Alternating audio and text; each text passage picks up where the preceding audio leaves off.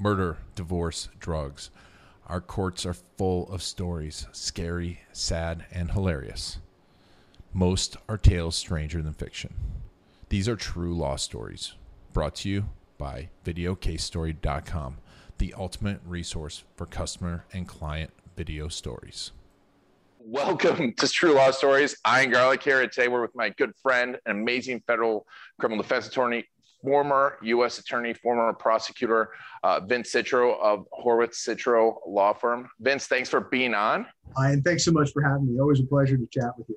Always a pleasure. And I'm excited for this, not only because it's crazy stories about one's about a CIA officer, one's about another attorney being accused of murder, crazy stories, but also I'm hoping for a little humor in here because Vince is also a very funny guy. We've worked together in the past. I'm like, Vince, you can't be funny at this part. Thanks for setting the bar. uh, awesome. So, Vince, before we get into the stories, uh, let's get a little bit about your background. I mean, you have a pretty impressive background. Thanks. I, uh, you know, generally moved to Orlando in 2001 and started in a large commercial law firm. After about a year and a half, I went over to the U.S. Justice Department, where I was a federal prosecutor for the next 14 years. I worked in federal courthouses from Jacksonville down to Miami, and I had two assignments in Washington, D.C. During that time, I was a criminal division supervisor for almost five years. I tried a number of cases to verdict. I did everything from violent crimes, uh, large scale international gangs conducting hits, to corrupt police officers, to fraud cases. I worked, uh, my last assignment was in the National Security Division in Washington, D.C., where I worked with folks assigned to counterterrorism, uh, counterespionage, armed export controls, our nation state secrets and military hardware going overseas.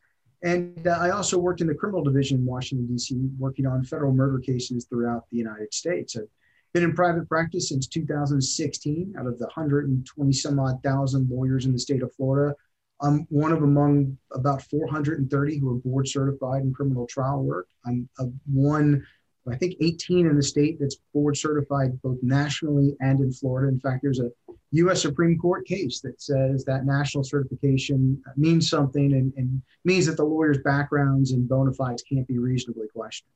So uh, I predominantly practice here out of Orlando, Florida, although I get to practice all over the United States. I have clients in China, Belize, South Africa, uh, and the United Kingdom right now.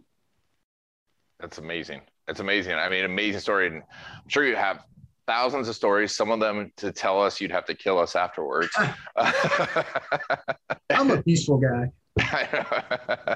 well, you would send someone. The, the government, the U.S. government would send someone. Uh, so, you know, all these years of seeing bad people do bad things, and we'll talk about, you know, and sometimes good people, like we're going to talk about, get accused of bad things. What made you go into private practice? I really enjoy constitutional law, and I, I, very much enjoy the criminal aspects of it, the Fourth, Fifth, and Sixth Amendments. And while I enjoyed my time in government service, I felt a calling. It was time to do more and evolve my practice and evolve my skills as a lawyer. And really, to do that was to help those who were unnecessarily, in some cases, facing down the barrel of the US government and all of its might and resources behind it.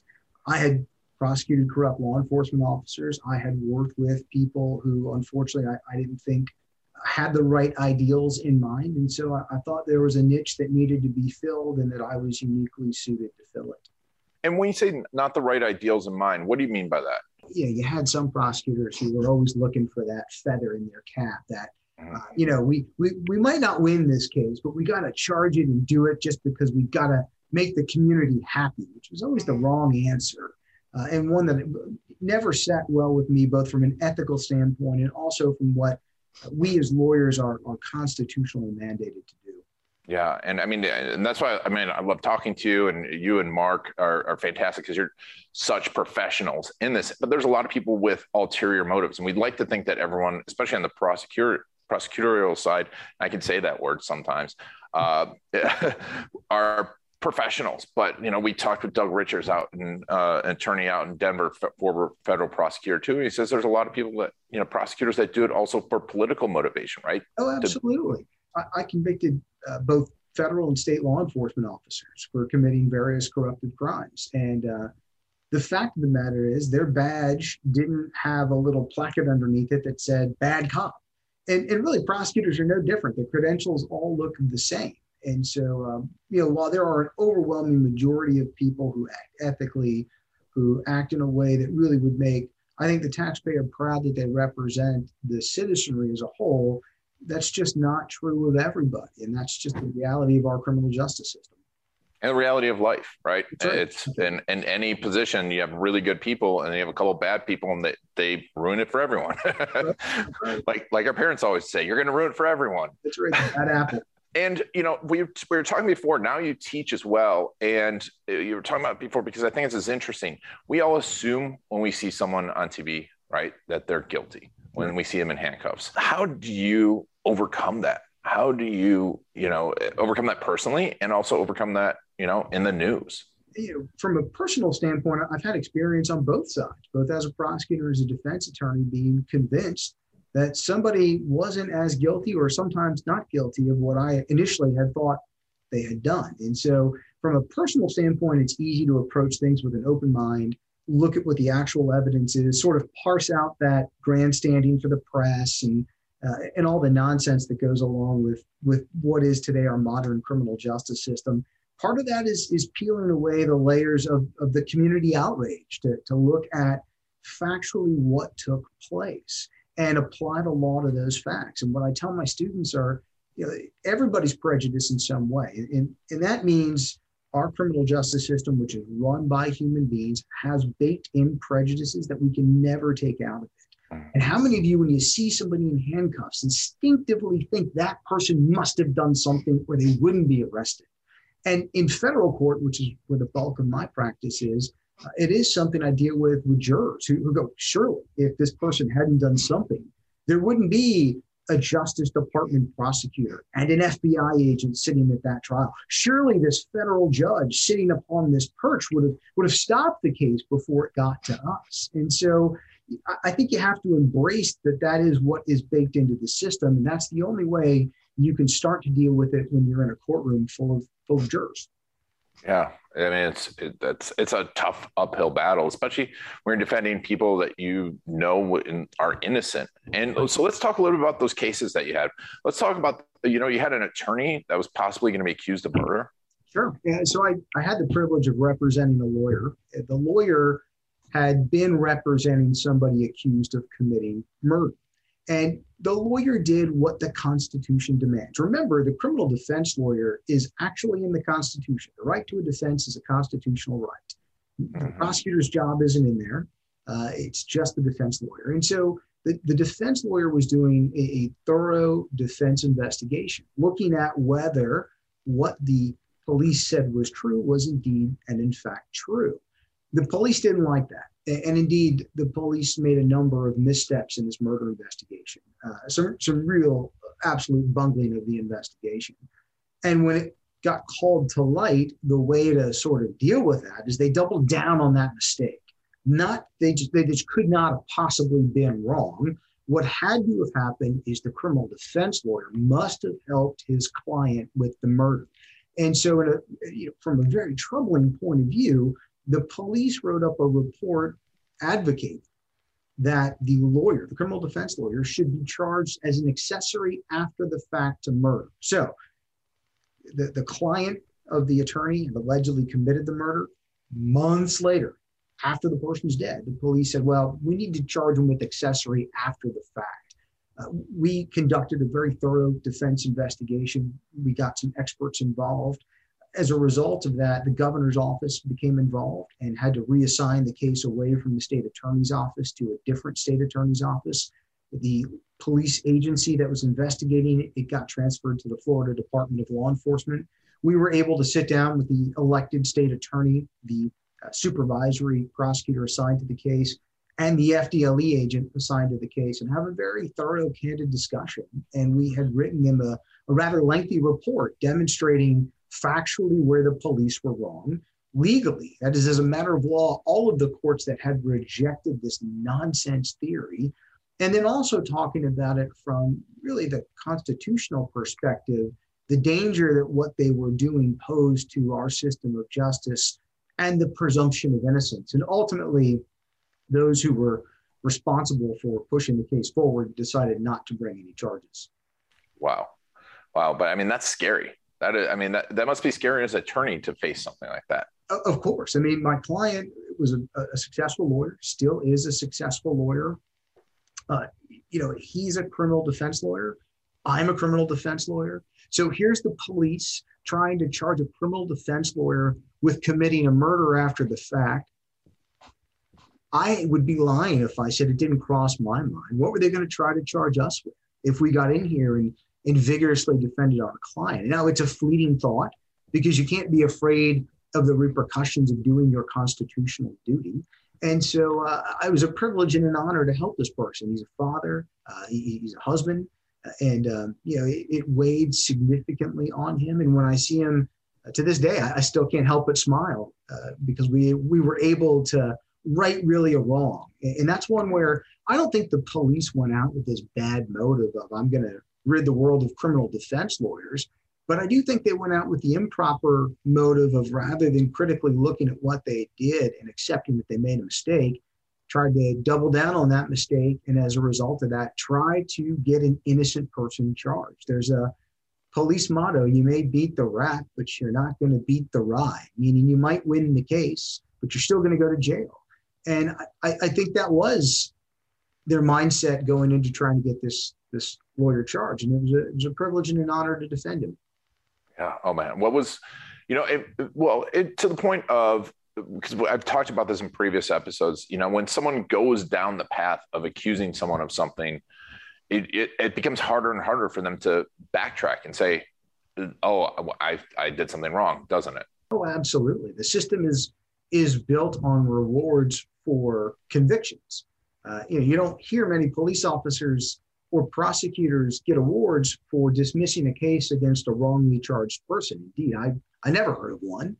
And yeah. so, uh, what you do get that incentive of is well, you had the most convictions in the office, you had the longest trial in the office, and what's even scarier is you had a learned professional as a defendant. I mean, we watch these shows in the evening, uh, American Greed about the, the the financial investor, the the doctor, the lawyer. I mean, these are prize defendants uh, and prize convictions in the criminal justice system. And so, yeah, it, it does get harder for them to walk away. And as a result, uh, they, they double down on that mistake. That's, yeah, it's super interesting. It's scary. Yes. Uh, but I mean, that's where, you know, and like, you know, and that's why I love talking to you and to great criminal defense attorneys is because we always, I think the criminal defense field is put on display as like you're defending criminals, but it, it's this defending people that just were in the wrong space, at the wrong time, and someone's coming at them and they did nothing wrong, and uh, and that's that's well, you know, so important. Candidly, in in the attorney's case I represented, he wasn't in the wrong place at the wrong time. He was indeed at the the right place at the right time doing his job.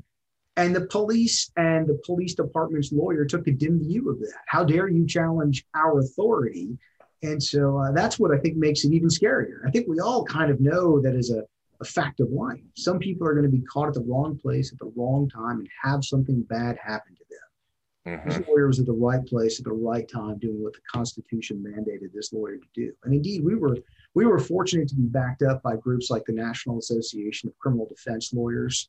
Uh, so we had some tremendous folks who, who we had look at our work and go, no, you, you guys are absolutely right. And this is bigger than it's big deal to this lawyer, rightfully should be. But it's an even bigger deal to what we hold as an invaluable part of our criminal justice system. Wow. And tell me a little bit about that moment when you found out that the charges were being dropped. You know, well, and your and your client did. Yeah, it, it, was a team of lawyers involved. There were uh, my partner Mark, uh, another uh, dear friend and good lawyer that we work with, Warren Lindsay, and so we had gotten the email all at the same time from the prosecutor to give the prosecutor a call. And all three of us were in different places. All three of us lit up the phone at the same time. I forget who got through first. I know I got through last. Uh, and, and "Guy, you're the third one to call." And I said, "Well, you might as well then just repeat what you've said twice before." And uh, the smile that went across my face really was indescribable. I mean, very few moments in my life have I been sort of that euphoric and happy. Uh, I'd put it behind the birth of my kids. uh, and, and marry my wife, but it was it was in those those top moments of life.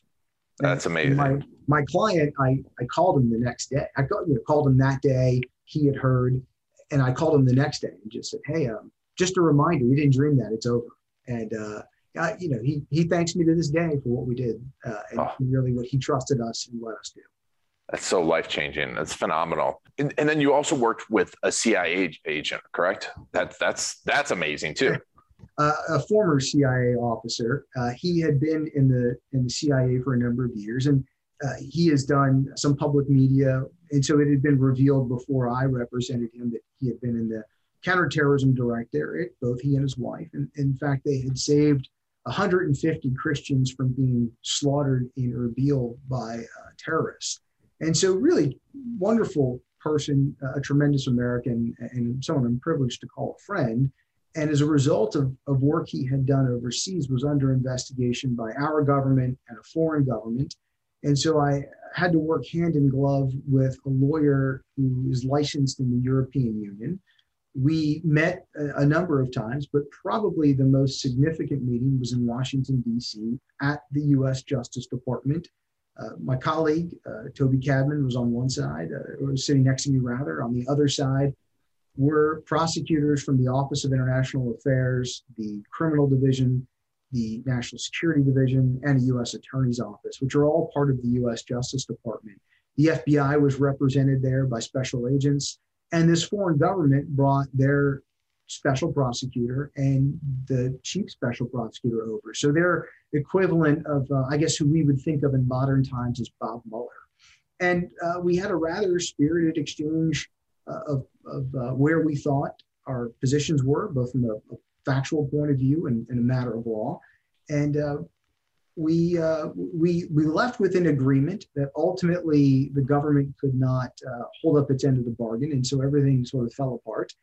And we then proceeded to a, a, a number of rounds of um, sparring, if you will, for lack of a better word, talking about our legal positions and what we would and would not agree to, working out terms of uh, international law, whether we would appear in embassies or or how things would take place. And years later, my client still has not been charged either by our government or the foreign government. Uh, and, and, he has been able to go on and, and have a successful post government career. And it's wonderful to see him be successful uh, and his wife successful in, in, their chosen fields after leaving government service and, and doing government service really at an amazing level. And so, you know, obviously there's a lot that go, you know, when you first get that call of what's going on, you know, what are the first steps? How do you even unravel something like this has so many different facets and so many people you have to talk to and probably things that you can't find out that you maybe need to know? Uh, you know, a lot of it is uh, based on your education, your training, and your experience. You instinctively collect facts from your client and start to understand from the client's perspective what took place. You have to open a dialogue with the government and tease out as much information as you can. Some prosecutors will uh, be candid with you. Those are the ones who are usually most sure of their cases, the ones who have done the, the homework and really are, are the ones who are, uh, are fairly confident in what they've done and don't mind telling you because I, I don't have a time machine. My client doesn't have a time machine. I can't go undo facts. And so really good prosecutors will tell you, here's what I've got. You know, you make a decision whether you want to come in or not, but I've got enough to go forward. The ones who really sort of shroud their case and play hide the ball are generally the ones who are least sure of their case, have done the least amount of legwork, and are kind of hoping you just capitulate and come in and hand your client over on a silver platter. And there's a number of lawyers who do that, and that's why they do it. Um, is they know a number of defense lawyers will just fall prey to that. They'll get their fee and you know, rake their client over the coals and move on. And so, uh, in that case, you, you get the client's information, you get as much as you can from the government. You start to identify what laws you've got to deal with. Is it are there state laws we have to deal with? Federal laws. In this case, we had federal and international laws.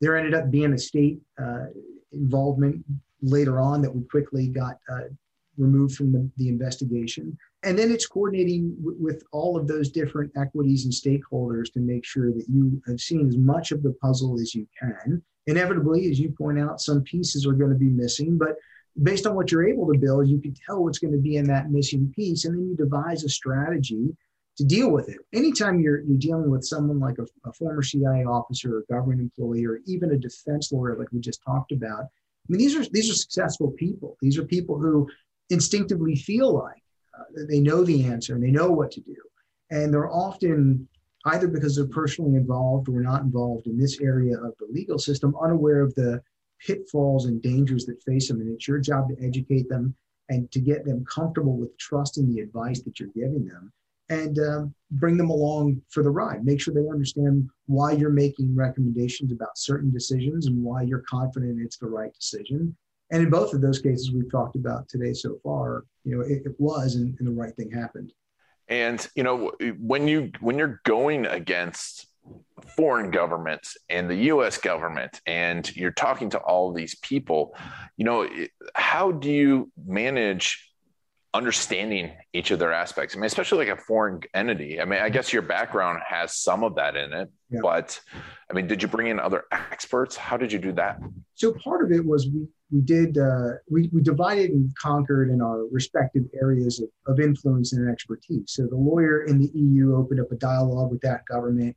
He and I were constantly in communication, making sure things he did over there wouldn't adversely impact what I was doing here what I was doing here wouldn't adversely impact what he's doing there. And so, really, it's building a team of people and trusting that the team that you've built has core competencies that you need to rely on. And so, letting go where it's appropriate to let go.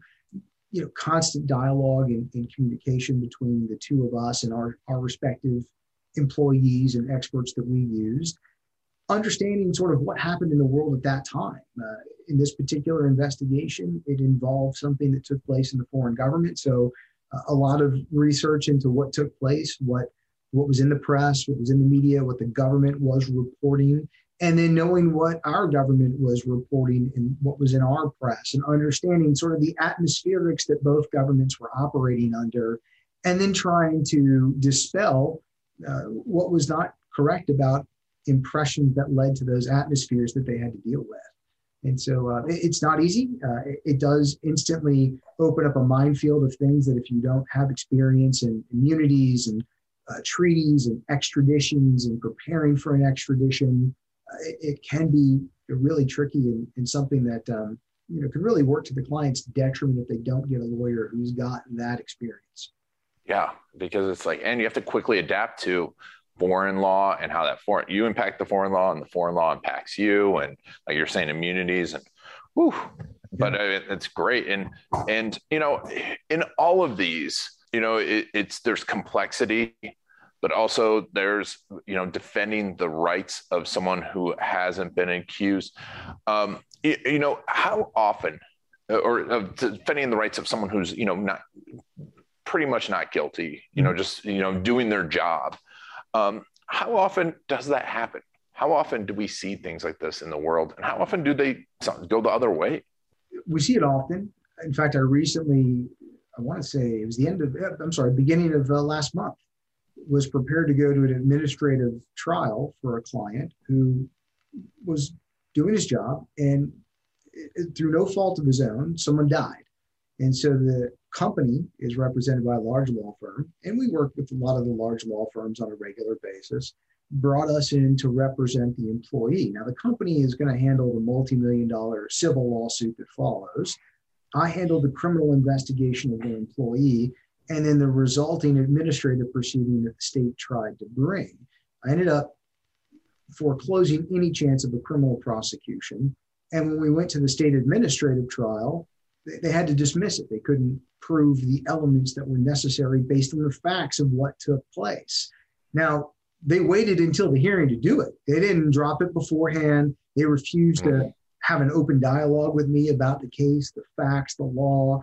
I mean, we actually showed up there. In this case, there was a presiding judge, and uh, ultimately, the judge dismissed the case when when the state couldn't prove what the state needed to prove. So it happens more often than people realize people see the news and you get these quick sound bites of, of what took place 10 seconds 15 seconds and people form an impression and you know really the news doesn't go into court they don't meaningfully reveal what's in the pleadings or have it analyzed. You just get these quick sound bites and 60,000 foot perspectives. And so you see people say things like, well, I can't believe that person wasn't convicted. Well, as a lawyer who sits in court, who knows the rules of evidence, who understands the presentation of evidence, it's not a technicality that that person walked.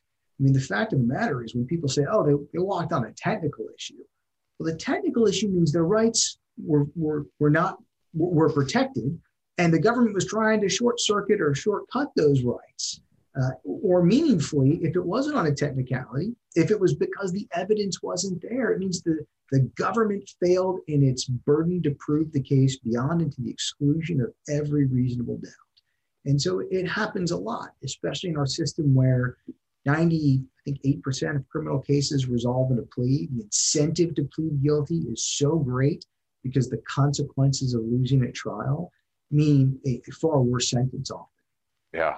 Oh, it's scary. Well, uh, since I've got a couple more minutes with you, I'm going to put you on the spot. And okay. since you're a former prosecutor, I, am sure you saw, you know, that's why I always hear when I talk to, uh, you know, former prosecutors, their craziest stories when they were a prosecutor. I would love to know if you could share pro- one of your crazier stories as a prosecutor. So I would say uh, crazy. All right. I, um, or funny. Yeah, yeah I'm sure you've got some good ones. I've got some some doozies, uh, but I, I, would say probably one of the most bizarre ones I had. Uh, I was on call and uh, got a call in the middle of the night. There was a, a little boy. He was five when he was taken from his mother, and he was taken by his father. And uh, they he, he abducted him from New York. And in the time that had passed, uh, the father had left several false trails out of the United States. And um, as a result of that, there were a lot of energy was expended by, in this case, the FBI trying to track down where this young man was. And several offices, several people, I think a lot of resources had been invested in it. The young man had a birthday, been told on his birthday that his mother was dead and um, had grown, you know, he's now six. And the tenacity of the FBI was incredible. The last false trail, or what they thought was a false trail, was out of the Orlando area. And sure enough, found the father and, and the little boy. And so got the call, was up in the middle of the night getting warrants signed in front of a judge. Uh, I'll never forget, we were in the FBI office. It's uh, now Monday morning at about 4 a.m. The arrest happened about two hours earlier. And so the FBI is, is cataloging the evidence. I'm then making copies and putting evidence tags on it because we've got to be in court for a hearing a couple hours later. And so uh, we were. We uh, ended up having the the, the father uh, committed to custody. He had to be transported back to New York where the crime took place, and all of it was stuff that we had to do quickly for hearings that he demanded, rightfully so, here in the Orlando area. When it was over, we got to take the little boy to the airport and told him his mom was coming. Oh my God! He, he cried Christ, my, my mom is my mom is dead. And uh, to know his mom was coming and to see his mom for the first time and that little boy's reaction, it was not a story that was ever going to make national news. The Department of Justice was never going to regale it as one of its greatest uh, convictions or cases in the history of the department. But it was one that I will always remember. I, I know the little boy's name. We took some provisions to help protect the family to ensure that the, the threat of kidnapping, and there was still an, a, a, very active threat of kidnapping involved uh, to try to help them out. And so uh, a year later, a little less than a year later, we had sent through an agency a birthday card for the little boy. And the mom called me up, and I and she couldn't tell me where she was, and I didn't want to know. And she wanted to let us know that she got the card. The agent and I had signed it, and we asked if he remembered his trip to Orlando. And he remembered a couple of things. One of the airlines put him in the cockpit while we were waiting and, and did stuff like that, but, but had no memory of anything else. And we said, well, then we'll never send a card again and he'll never hear from us again because we should be something hopefully he forgets and goes on and lives his, his life unanchored by what took place here. And so uh, that one was probably the one that's the most, I'd say, crazy memorable story I've got that's a heart, you know, heartwarming. That's everything rolled in one. Yeah. Wow, that's amazing. Uh, well, Vince, this has been fantastic. Thank you for sharing your stories with us. Thanks for having me. It's always great to chat with you. Always fun, always fun. You know, maybe we'll come back next time and have him on with some funny stories because I know he has those. Yep, uh, but you can go check out Hor- Horwitz Citro Law. Um, we'll put the link in the show notes. If for some reason you know someone that's in trouble with the U.S. government, these are the guys. Uh, so, especially if you live in Florida, um, they're fantastic attorneys. Vince, thank you again for being on the show, and I really appreciate it. Thanks for having us. Thanks for what you do. It's important to get this this message and word out. Oh, I, I love it. And you you have such great stories. And thank you all for listening to True Law Stories. It's been Ian Garlic and Vince Citro. True Law Stories has been brought to you by VideoCaseStory.com. Testimonials stink. No one wants to watch a testimonial or read a case study. You need video case stories for your business. Go to VideoCaseStory.com to learn more.